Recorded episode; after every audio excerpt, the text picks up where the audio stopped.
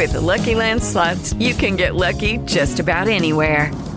This is your captain speaking. Uh, we've got clear runway and the weather's fine, but we're just going to circle up here a while and uh, get lucky. No, no, nothing like that. It's just these cash prizes add up quick. So I suggest you sit back, keep your tray table upright, and start getting lucky. Play for free at LuckyLandSlots.com. Are you feeling lucky? No purchase necessary. Void where prohibited by law. 18 plus terms and conditions apply. See website for details.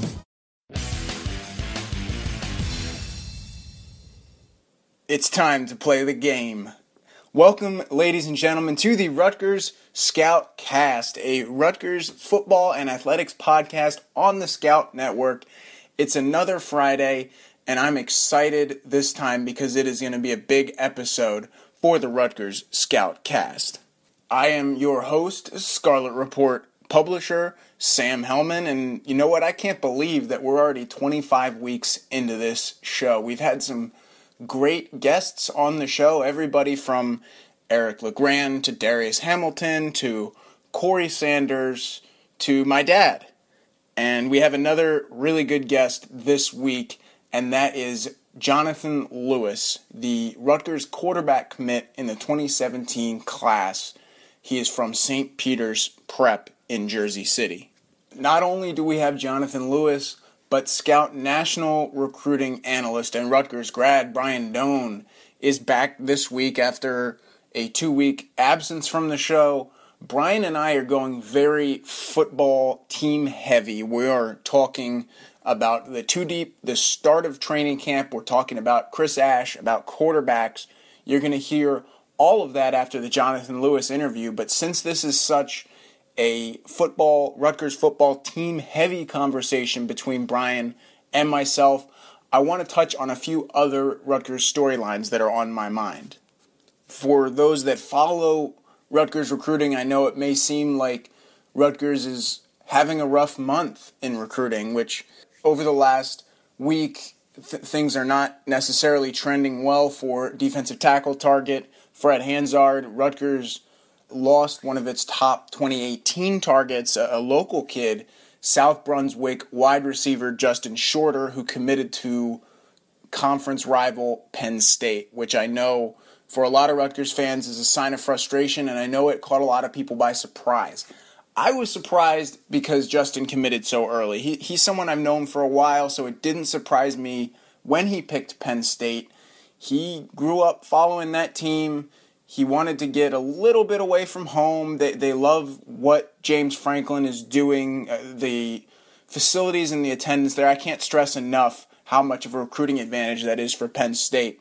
What I will say about recruiting under Chris Ash right now is that there are going to be months or weeks that are frustrating. You don't get everyone. Even Ohio State has bad weeks in recruiting. It hasn't necessarily been a great month for Rutgers. The barbecue uh, on campus accomplished some things. It helped solidify some commitments and, and gain some ground with some targets, build relationships with 2018s. But you don't win all the time.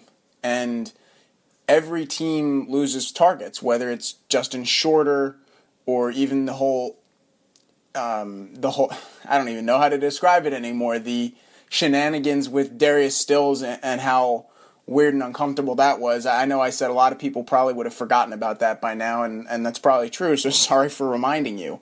I guess my point here is that, yeah, Rutgers has dropped a little bit in the 2017 rankings. A few targets that were still on the board maybe are not trending in favor of Rutgers, but honestly, it's not a big deal. What Rutgers is doing in recruiting right now is such an improvement from the last couple years I think that this class, no, it's not a top 20 class, probably, but I think that what Rutgers is doing is best for business. And if you go into National Signing Day with the commits that Rutgers has right now and literally no one else, that's still one of the best classes that Rutgers has had in the last five or 10 years.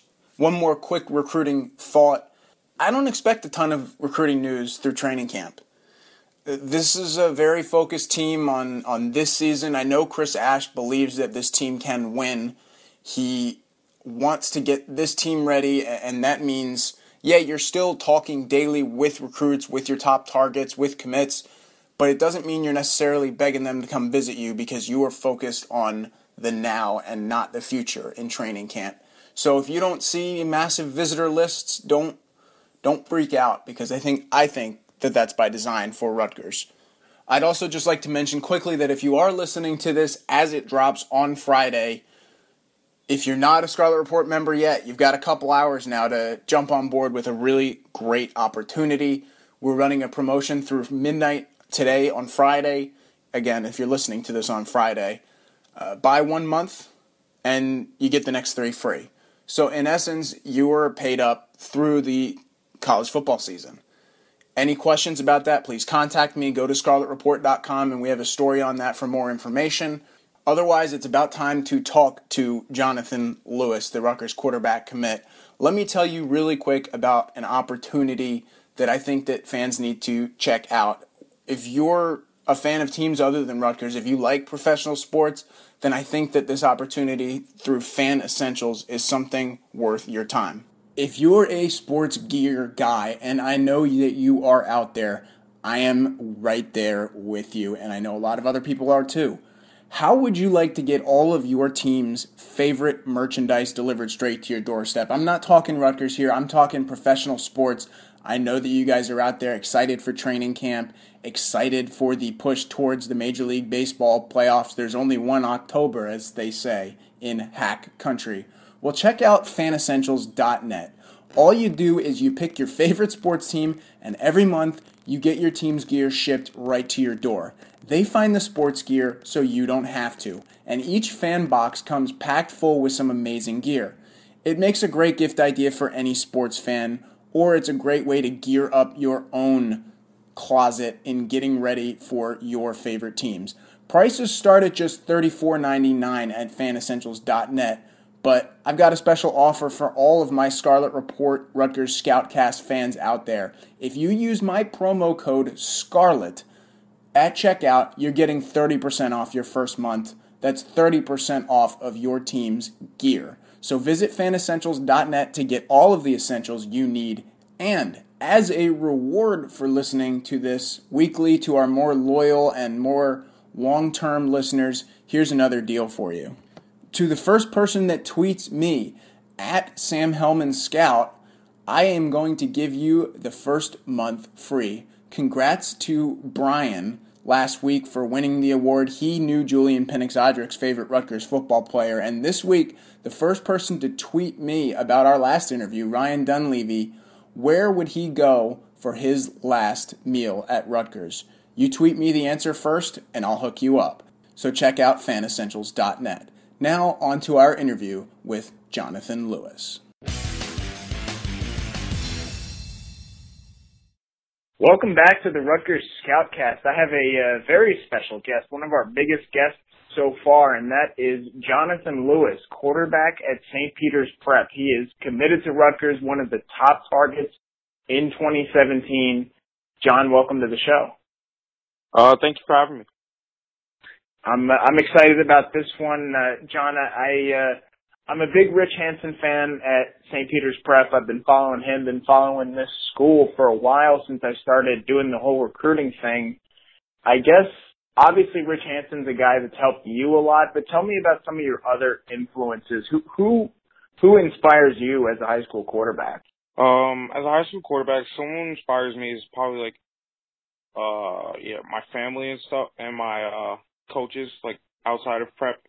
My coaches inside, outside and inside of prep too.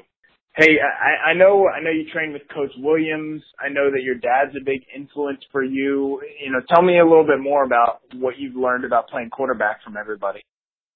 Um, what I learned is that quarterbacking is just is more than just throwing and like running offense. It's more about you have to know every single every what everyone's doing because everyone's looking to you for guidance and uh and if you don't know what you're doing then you're you're in trouble if uh if you don't know what you're doing that means that your team doesn't know what they're doing either I, I know leadership is huge for quarterbacks um I know you've gotten a lot of comparisons to Cardale Jones, especially with the whole Ohio State Rutgers connection.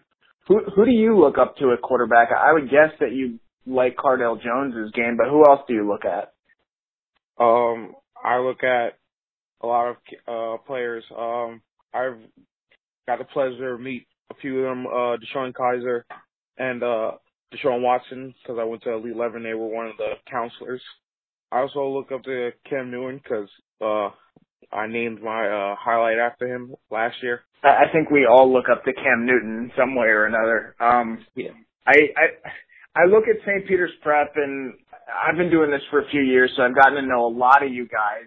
And Brandon Wimbush is a guy that really impressed me, both as a football player and just as a person. Is that a guy that you look to at all? Oh yeah, he was my mentor. I had to. There's no no choice. Like he taught me a lot of uh, great things when he was there prep.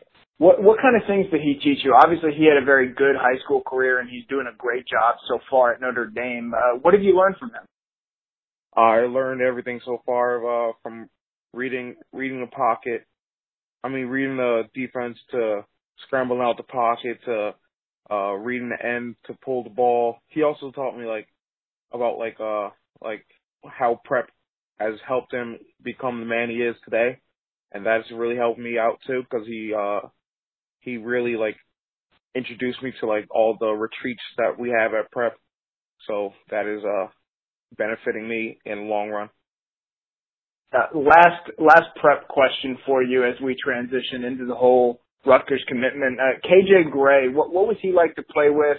How much of a weapon was he for you last year, and what have you been hearing from him about Rutgers so far? Uh, KJ KJ's uh KJ's one of my closest friends when he was on the football team. Um, KJ was uh my go-to guy when it came down to it. Um, you saw it later on in the season, uh, and it was just amazing. Um, KJ, he's really telling me about like all the stuff, well, not to do because when he got there, he uh was late to a practice, and then it was basically hell for him. And all the all the like all the stuff what to, like what to do and what not to do once you get there. So it's really help. It's gonna really help me out when I get there. Yeah, I know. Uh, I know Coach Ash runs a very tight ship. Do you like seeing that? Obviously, Rutgers has had some problems the last couple of years with discipline. So, do you like that uh, the Rutgers that you're going into is a very disciplined program? Uh, yes, I do. With uh, Coach Ash being so disciplined, it's like right back at home because that's how my parents are. Kind of influence? Uh, Coach Ash is a. Uh, I always say he's a great guy. He's a great, great coach. Um, he really knows what it means to stay home and play and play for your home state. Um, he's getting all the good good guys, including myself and a few others from uh, New Jersey to stay home, and uh, we're loving it. Uh, you mentioned other top players from New Jersey staying home. Obviously, you're one of them, but how excited are you to have Micah Clark protecting your blind side, to have Bo Melton to throw to, Everett Wormley we saw in your commitment video. How excited are you about these guys? Well, I'm uh, ecstatic. It's, I can't wait. I just can't wait to get up there. Uh, last Rutgers question here. Uh, Coach Drew Mehringer is really changing the offense at Rutgers. He wants a guy really like you that can run, can throw, that can make quick decisions. What do you like about Coach Mehringer's vision for Rutgers? Uh, what I like, uh, Coach Not afraid to chuck the ball down the field, even though, like, chuck the ball on the field from the from the get go. Um, we he I saw that in the spring game. It was one, their first play was uh was a home run, and uh and with sitting through their meetings, he's a really really young, energetic coach that I can really relate to. Uh, I guess uh, just a couple more questions here, Johnathan. Again, we're talking to Johnathan Lewis. Rutgers quarterback commit. He's one of the star players for St. Peter's Prep this season. What is your focus now that you're heading into your final training camp with St. Peter's Prep? Uh, focus is uh, giving my all, 100%, more than 100, 110% all the time. It's my last year, and I and I can't I can't go out without a ring. There are some really good players in New Jersey, whether it's what you guys are doing at prep or, or Tommy DeVito at Don Bosco or the talent that's growing at DePaul or, or Montvale. How excited are you for this, the competition that you're facing this year? I'm very excited. All this competition, especially that we're out out of our conference now, and we're playing all the private private schools and uh all the hard hard top schools in New Jersey is just going to get us uh get us uh started onto our college seasons. John, I ask the same three questions every time I do an interview for this podcast. The three Rutgers questions to end the interview. Um, my, my first question to you is: When you look at Rutgers football or, or Rutgers athletics, do, do you have a favorite player? Probably Janarion Grant. What what makes you say that? So from last year, well, I saw his uh, highlight. He's like one of the best returners in the in college football right now. He's uh, he's been a popular answer on this show. Um, moving to my my second question here. What's your what's your favorite memory when you think about Rutgers football? I, I have a guess of what your answer will be, but when you think Rutgers so far, what's your favorite memory about the program? I would say my commitment there, but I when I was a kid, I used to I used to go to Rutgers games all the time with my teammates. Um, when Coach Schiano used to coach, and my one of my coaches used to play there while while he was still coaching us, and uh, that was probably like the best experience I had.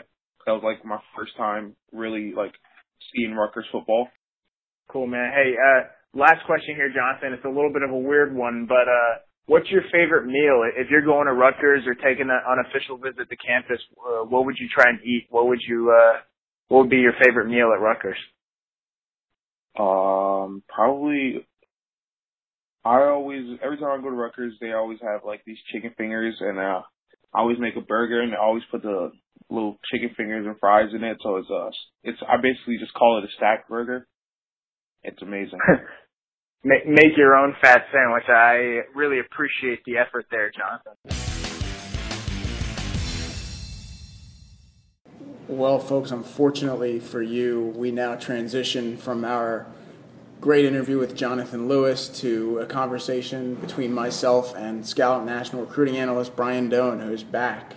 I am back, nice and relaxed, and uh, Hope you had a good time away from me, Sam. It's like a vacation for yourself when I go on vacation. Or it's twice as much work, but I guess you can look at that either way. Well, I, I just figured twice as much work, but you don't have to deal with me. That's a win-win. Yeah, yeah, I guess you could put it that way. Um, but you are back now, and training camp is underway, and obviously that is our focus this week, talking about Rutgers football, talking about everything that's Rutgers training camp Brian, I know that you and I are the people that really follow this team.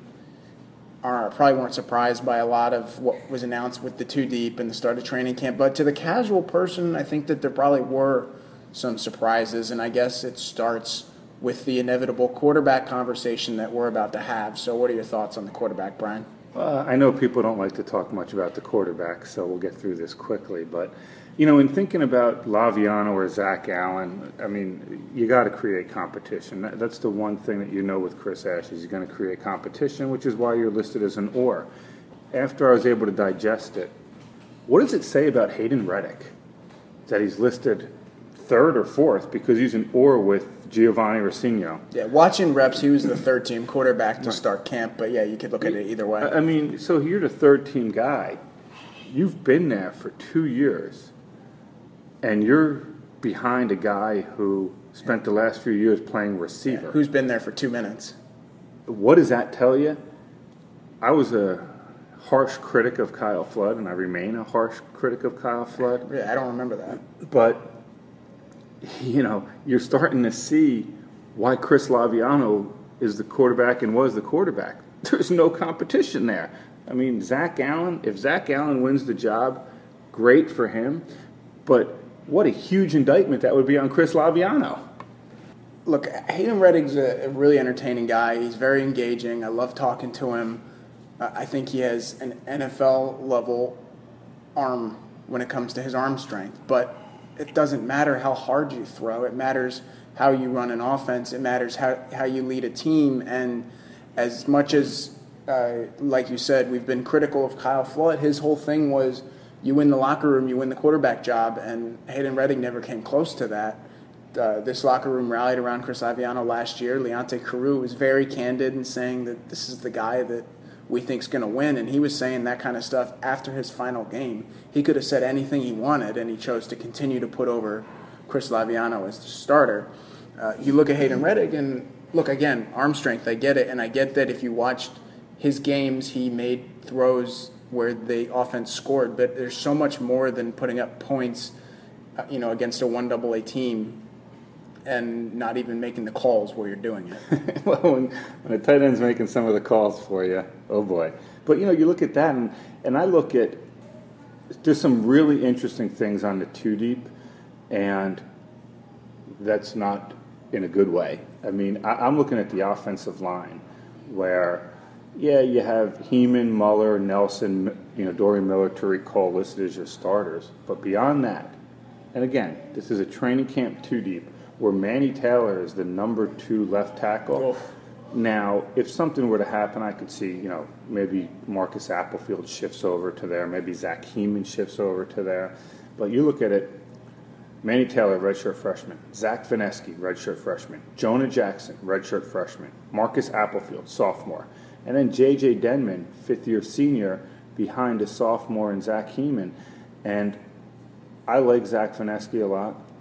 I think Jonah Jackson and Applefield have chances to be, you know, pretty good players.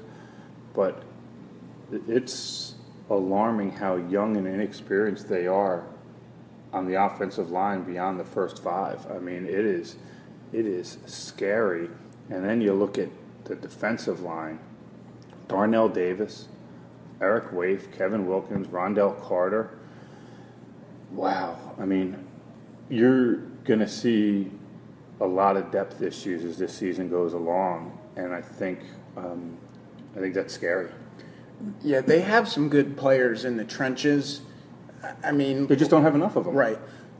This offensive line doesn't have a ton of experience, but I also expect that because you're looking for different things now out of your offensive line. This is a spread offense. You need guys that can get down the field, and you need guys that are athletic, can spread out. It's not just the classic powerful 6'8", 350 pound left tackle bookend. You need a guy that can move.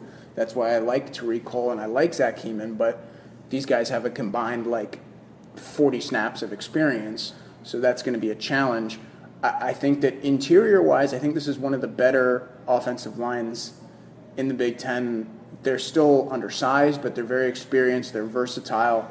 This staff seems to really love Derek Nelson, both as a, as a leader and what he can do as a center. Dorian Miller has had a very good offseason, and Chris Muller, I think it says a lot that Chris Ash was willing to put him back as a starter without ever seeing him really play. Because he didn't do that for J.J. Denman when J.J. Denman got hurt, had you know his other problems, and is now a second team guy. Chris Muller, on the other hand, he didn't play in spring really at all, but he still retains that job over Marcus Applefield, who had a very good spring. Yeah, I I agree. The offensive line will not be what we're talking about much during the season because there'll be holes other places. And I look, I know everybody's all wound up about Josh Hicks look, right. there's messages that are sent. All right, Josh Hicks got to get some things in order. If you're going to sit here and say that Justin Goodwin is better than Josh Hicks, um, I don't know what to tell you because you've seen it over the years that Hicks is better. He, you know, him and Martin are one and one A to me. But the thing that really concerns me from an offensive standpoint, outside of the quarterback, which I would not be surprised if Tylin Oden's playing in October. Not at all. You don't. I mean. I mean, I, let's see what happens in September, and if they're not getting what they want in September, get the kids some experience. I think that's the way it goes. But beyond that, who are the playmakers? A receiver. I mean, Vance Matthews, Carlton Agudosi, Andre Patton, Juwan Harris, who you know nothing about whether he can do it or not. Janarion Grant, who I know everybody loves, but let's be honest of who Janarion Grant is. He's a straight line kid who struggles catching the ball beyond five yards from the line of scrimmage, does not run great routes because he struggles getting in and out of breaks. He's got great straight line speed, and because he returns kicks for touchdowns, everybody thinks he's a playmaker on offense, and I don't see it that way.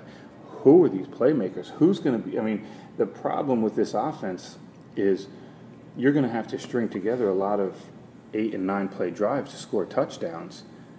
And I don't know if they're good enough to be consistent to do that on a regular basis. That's what my big concern is. You guys heard Andre Patton on this show two weeks ago say, Look, I love what we're doing at receiver because everyone's getting a chance. Well, you know why everyone's getting a chance is because no one has stepped up and won playing time. I think it says a lot that Jay Harris, who not only had a suspension problem while he was playing baseball, but wasn't really around this spring, he's already on the two deep ahead of guys like Dante Owens and Rashad Blunt that were brought in and have experience in this program. I think it says a lot about Harris and also some of the guys that were recruited while Rutgers was struggling to recruit the wide receiver position now, Janarion Grant, I know I've said this multiple times, and I know people are excited about him. I said that I think he could be an all conference guy, uh, especially as a kick returner. I think he's an all American candidate. But there's a reason you call those things bold predictions. It's because it's such a long shot to actually happen. I think that he has the potential to have an outstanding season. He's going to be the focal point of this passing offense. But like you said, he he hasn't shown he can catch the ball beyond 10 yards. Um, Jafar Williams talked to us in the spring, the wide receivers coach, and said, look, his hands are significantly improved. He has one of the best catch percentages of all our wide receivers. Yeah, that's because they're all five yard passes. that is true. And, and so that, that fits into them whether they can get him the ball in space. But other teams are going to know that there's not a lot of playmakers, and so they're going to be able to pay a little more special attention. And if Janarion Grant was a special offensive talent to where he could be a game breaker, we would have seen it by now. Now, it doesn't mean you won't have a good season because somebody's got to catch the ball. I mean, you're still going to complete 50% of your passes. You're still going to throw, you know, probably complete 18 to 20 passes a game with how much they're going to throw. So somebody's got to catch the ball. Um, I, I, just want to see it from him. I, I, I, just worry so much about this team's offense Be, between quarterback and receiver. Uh, it's just, I don't know where the playmakers are. Uh, last, my last thought on the offense before we talk a little bit of defense. There's a couple guys that I think you should keep an eye on file away that either aren't prominently placed or aren't on the two deep. First off, talking running backs, uh, Josh Hicks was working really basically fifth team uh, behind Snorway and another guy that I really like, which is Trey Sneed. The staff seemed to love Trey Sneed in spring. He was the, the third guy in behind Goodwin, and he's already really uh, proved himself in a lot of ways to this staff. I don't think it's going to be game one or two or three, but I think by October he's going to be a major part of this offense. Also, do not forget the name DeCoven Bailey. I got my first look at him in person at training camp, and he does not look like a freshman. He's one of the better track athletes in Texas. He plays Texas football. I think that he is a guy that beyond Janarion Grant and John Simas and Jay Harris, I think he's really the future of that slot back position. No, that's a good call. I've heard a lot of good things about Bailey from some people that have been uh, paying attention closely. I'm, I'm curious to see him. I'm excited to see him on Saturday when I get out to practice. Defensively, now, Sam, you may have to sit down for this, but I'm going to take the positive route to start off on defense. Well, you are the positive guy now. I am. And I look at the secondary, and I'm not nearly as concerned as I once was with the secondary you know, Isaiah Wharton, I think he's really good. I think at the end of the day, if it was a perfect personnel situation, he'd be playing safety. But I liked him a lot. I thought he grew really well as a corner. I thought he got a lot better during the season as a corner last year. I love Blessuan Austin. I think Rutgers got a real steal in him. Um, he's got great length, and he, he got better. Cioffi at safety.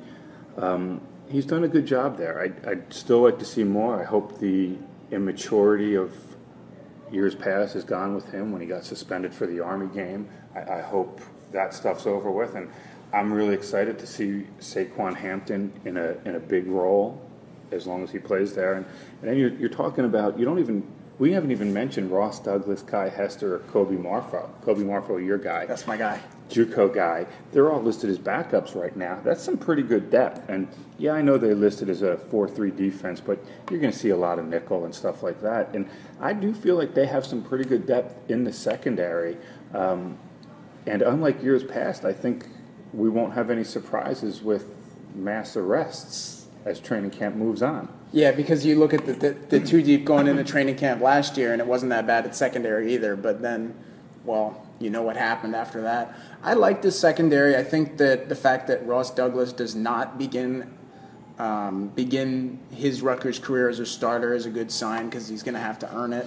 Uh, Zach Allen obviously came in and was immediately a starter, but it's a totally different situation because at corner and in the defensive secondary, Rutgers has players that have already proven themselves. And it, and it, tells you they're working hard in the secondary, and maybe not all the quarterbacks are. Right. But Kobe Marfo jumping in there right away as I just totally moved past that line from you. I'm a little surprised to see Kobe Marfo in there right away because there's other corners that have been with this team for a while. I think it says a lot about what Chris Ash is looking for in corners. He's putting his guy in there right away. And I mean, Marfo has a little bit of experience playing JUCO, but he's not. He's not a guy that's played a lot of Big Ten football. I, I don't buy the putting his guy in there. I, I just don't buy it because coaches are going to put in the best player. They're not putting in their guy. If somebody was better than Kobe Marfo, he'd be playing. And when you say his guy, and I don't think he meant it this way, but when but I don't want people to misinterpret it. When you say his guy, it makes it seem like he's playing ahead of somebody that's better. Um, you know, Kobe Marfo has worked hard. He developed late as a player, which is why he was at JUCO. And look, is he the best player? I don't think so, but he does have depth, and he's look. They want guys at corner who can jam and play man coverage. If you can do that, you can play for Chris Ash, and it doesn't matter if you're 5'10 or 6'2. Obviously, you like 6'2 because of the size, but I think with a guy like Marfo, um, he can provide some depth for you and learn. And like I said, you're going to play a lot of nickel and a lot of fast pace. And if you think you're going to survive playing with three corners all year, or even in a game, you're nuts. So I, I think it's good. I think it's I think it's nice. The one guy we haven't talked about, Sam, Zane Campbell on the two deep at free safety. And that's where I disagree with you about feeling good about the depth of the secondary. Is you have Zane Campbell as a backup safety, and he's behind a guy, Saquan Hampton, that's never really played a game for Rutgers. I get that Kiy Hester is back there, and I think he's somewhat in that category of the Josh Hickses of the world that need to prove something to a new coaching staff. I think Kiy Hester has worked very hard this offseason, but there's more work to be done. I wouldn't be surprised if this is setting up for some true freshmen to find playing time in the secondary, whether it's if KJ Gray uh, is able to adjust to that position at safety, and you guys already heard that part of that adjustment uh, is, you know, maybe being on time for team meetings. You know, it's not just football stuff with these freshmen, but uh, maybe maybe Damon Hayes plays a little safety just to get him used to it. I think that that safety position, backup safety, is where you maybe work in some freshmen this season. Yeah, I don't think. I mean, we're not talking about the Richard Sherman, Kam Chancellor secondary here. What I'm saying is going to be good. And if your big issue is Zane Campbell is the backup free safety, going into the spring, if you would have told me that, I'd be like, ah, that's pretty good. Now, if you move up to the next level and you talk about linebackers, whoa, Nelly, you can take this one. Well, I, will tell you what about corner, just real quick.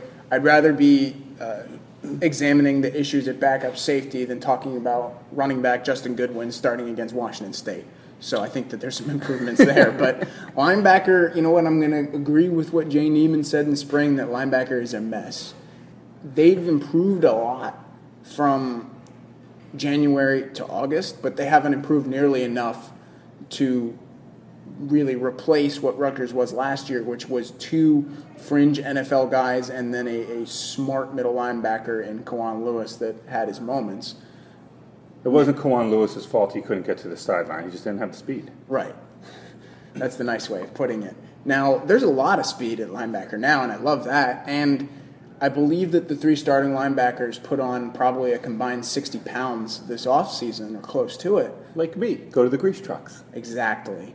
Uh, but here's the thing you're still talking about 227 pound Najee Clayton at that hybrid position, who is a converted safety that only played special teams last year and only did it for the last two games of the season. Why you blew his red shirt at that point? Well, thanks, Kyle. Um, Trevor, Can we talk about that with other players? I mean, we, we can spend Yeah. a podcast just We- talking about players that got screwed over with burnt red shirts in the last couple games. we could do that. Maybe that's a podcast for another day because we only have so many minutes on this show every week. Uh, Trevor Morris has never played. Deontay Roberts started one game when Steve Longa didn't want to play against Army. Look, they, they they're struggling here, but I think that they've at least put guys in the right positions. You're not asking people to do things they can't. You're just asking them to step it up. I think that every starter at linebacker is in the right spot to make plays. They've just never done it before. I agree, and I actually like Dante Roberts a lot. And I think when I look back, I probably underrated him in rankings. Um, he's really come on. Well, he committed to Rutgers, so you had to drop him. Well, there is that. Um, that's a mandatory drop. Trevor Morris, good player. I want to see if he has the speed um, and the hip flexibility to really change directions. But that's not really my concern at linebacker, Sam. Trevor Morris, Deontay Roberts, Najee Clayton. You know, I could see him growing into the position, and this year maybe it's going to be a struggle because they're all new to it. Um, my concern, backups: Greg Jones, Kevin Marquez, Brandon Russell. Oh boy, I mean, that's big issue. The linebacker depth is an enormous issue. It's why the staff could bring in as many as four linebackers in this next class.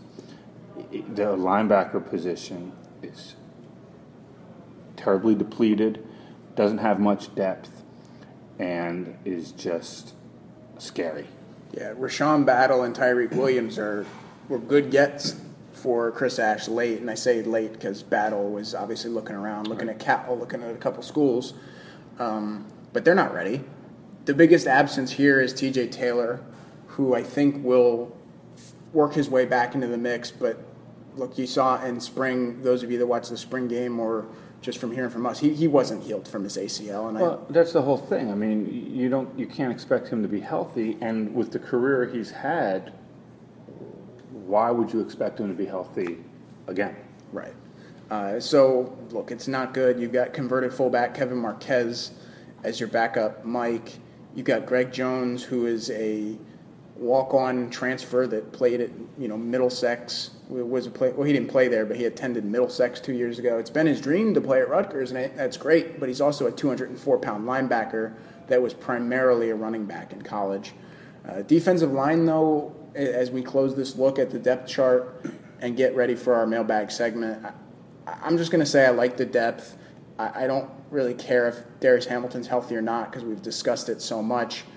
The most interesting thing to me is not that Kemoko Turay is off the two deep. That's not a surprise at all. It's that Kevin Wilkins and Eric Waif are flipped in their roles as backups. I think that says a lot about Kevin Wilkins because he's now the primary backup to Darius Hamilton, which essentially makes him a projected starter in some ways. Like I mentioned, you, you're looking at depth issues everywhere. It's not the starters; it's the it's the depth. I don't know who on the defensive line is going to be able to get to the passer. Who who who do you sit there and say, okay, this guy is going to create problems on the edge? That's a big issue. I mean, Julian Pinnix-Odrick, that's not who he is. Quanzel Lambert, that's not who he is. You go through the middle. Uh, I mean, I, I don't know how much you're going to get out of Darius Hamilton this year.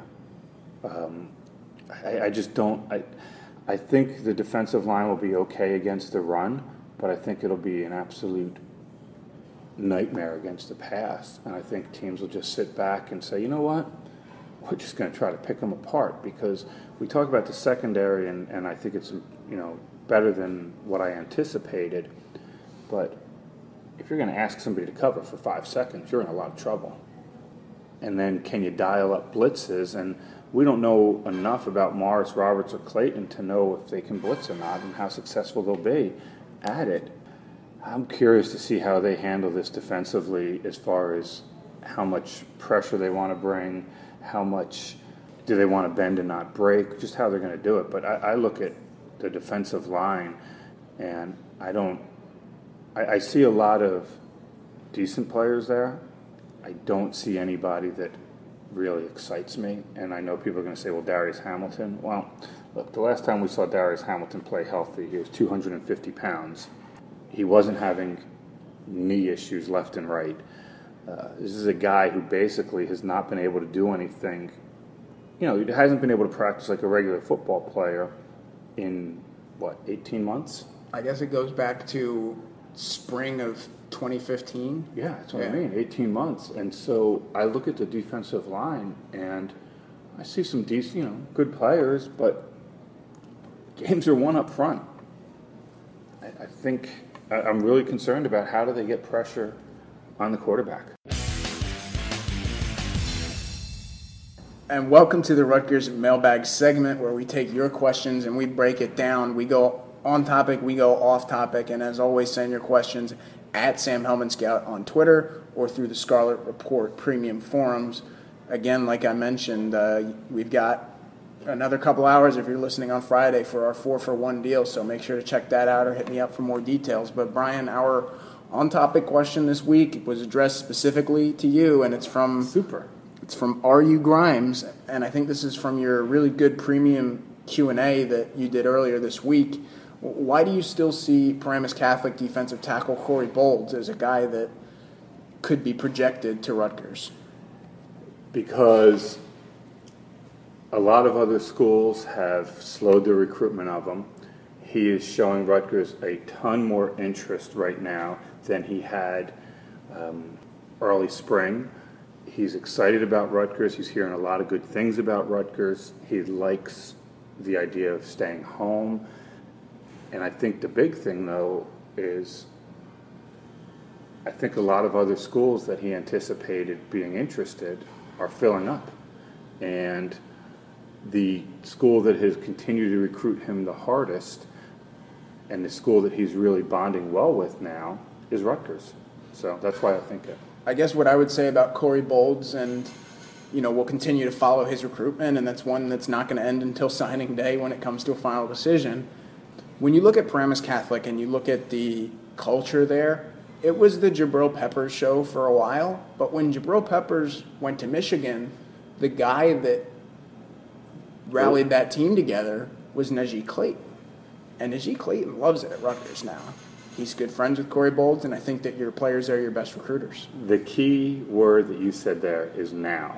Exactly. because it wasn't always like that. And I think you hit it on the head. And, and I think I think Paramus Catholic was coached a lot like Rutgers was coached last year. And to see the change that's gone on at Rutgers, I think that's something that Corey Bolds embraces. Yes, I completely agree. And going off topic this week, the question was directed to me on Twitter from Chuck, uh, but Brian, you can weigh in as well. Really? You think I'll have an opinion on something? I don't know. We'll see. Uh, the question is uh, Sam, you've been critical of Ash's media policies. Are there any changes he made that you actually like? As far as media policies, not really, no. But I guess the one thing that I would have to credit him with, and I think it's been great so far, is the chance to talk to assistant coaches. I think it was insane to not allow assistant coaches to talk. I think it hurt recruiting, and I think it just created unnecessary animosity between media and the school.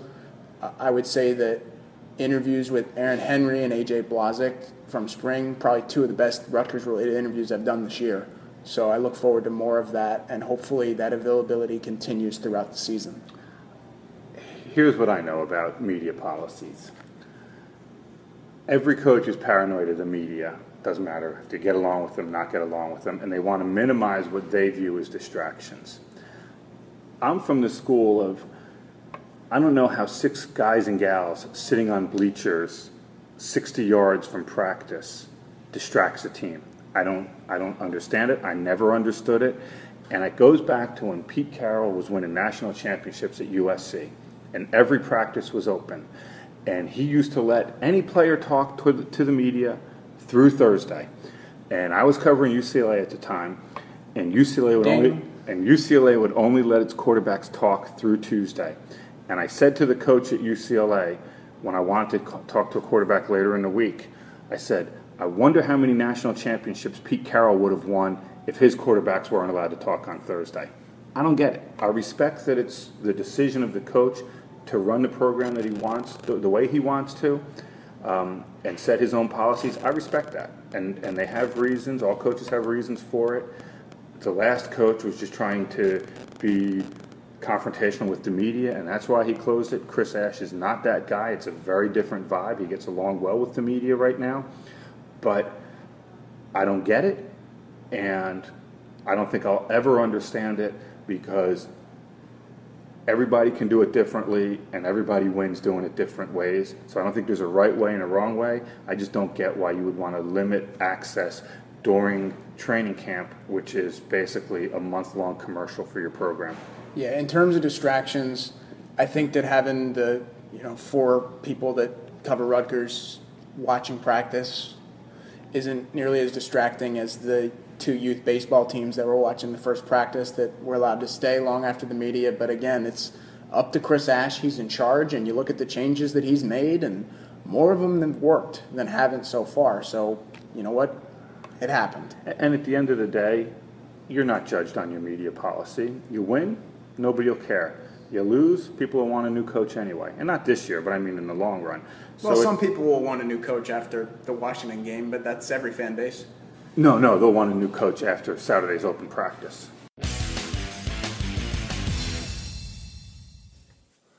Okay, well, another week and another show that I had a lot of fun recording for you. It was honestly a little tough finding time to do it this week with how hectic training camp becomes, but fear not, we're not skipping podcasts. We're not blowing things off because we're busy with training camp. We're going to keep doing this every week, and we appreciate your support.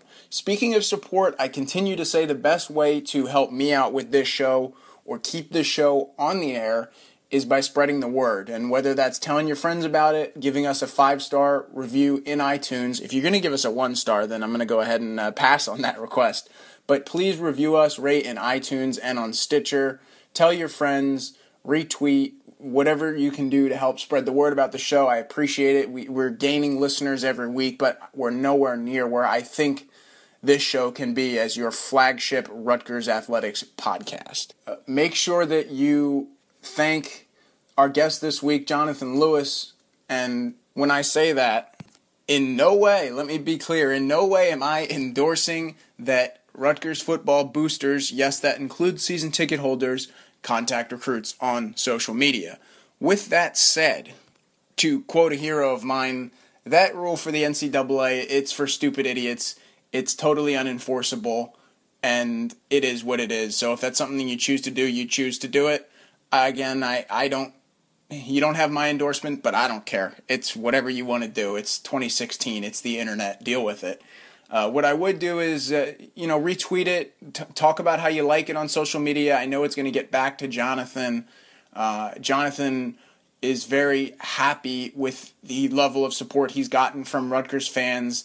He, he already expects to have some of you guys come check him out this season playing for St. Peter's Prep. Maybe not all the way out in Ireland, but I tell you what, Caven Point in Jersey City, very easy drive. If you get there early enough and find parking, it's a great place to watch a high school football game. It's going to be very football heavy, real football heavy moving forward on this podcast as we get closer to kickoff against Washington. And I think that's exciting. I'm toying with the idea of adding a second podcast each week once the season starts, and that's just going to be a game breakdown, my thoughts from being at these games, from watching how everything plays out, maybe some interview segments. If that's something that you're interested in, please let me know uh, I'm going to toy with that and try and build it into something over the next couple of weeks. Uh, again, if you're interested in gearing up for the NFL season, if you're a big NBA nerd like I am, uh, you're a big baseball fan as the Mets don't push to the playoffs and neither do the Yankees. Check out our Fan Essentials deal with my promo code Scarlet. I, I think that it's a pretty good deal. At least go to their website, fanessentials.net, and check it out to see if you're interested in it again, that's a really great way to support the show. Enough plugs, enough thank yous. Although I do appreciate you tuning in each and every week, especially if you made it this far. You truly are a P1 super fan, a phenomenal one. So, once again, I am Scarlet Report publisher Sam Hellman. Thanks for listening. It is Ryan here, and I have a question for you. What do you do when you win? Like, are you a fist pumper? A woohooer, a hand clapper, a high fiver. I kind of like the high five, but if you want to hone in on those winning moves, check out Chumba Casino. At ChumbaCasino.com, choose from hundreds of social casino style games for your chance to redeem serious cash prizes. There are new game releases weekly, plus free daily bonuses. So don't wait. Start having the most fun ever at ChumbaCasino.com. No purchase necessary. VGW. Void were prohibited by law. See terms and conditions. 18 plus.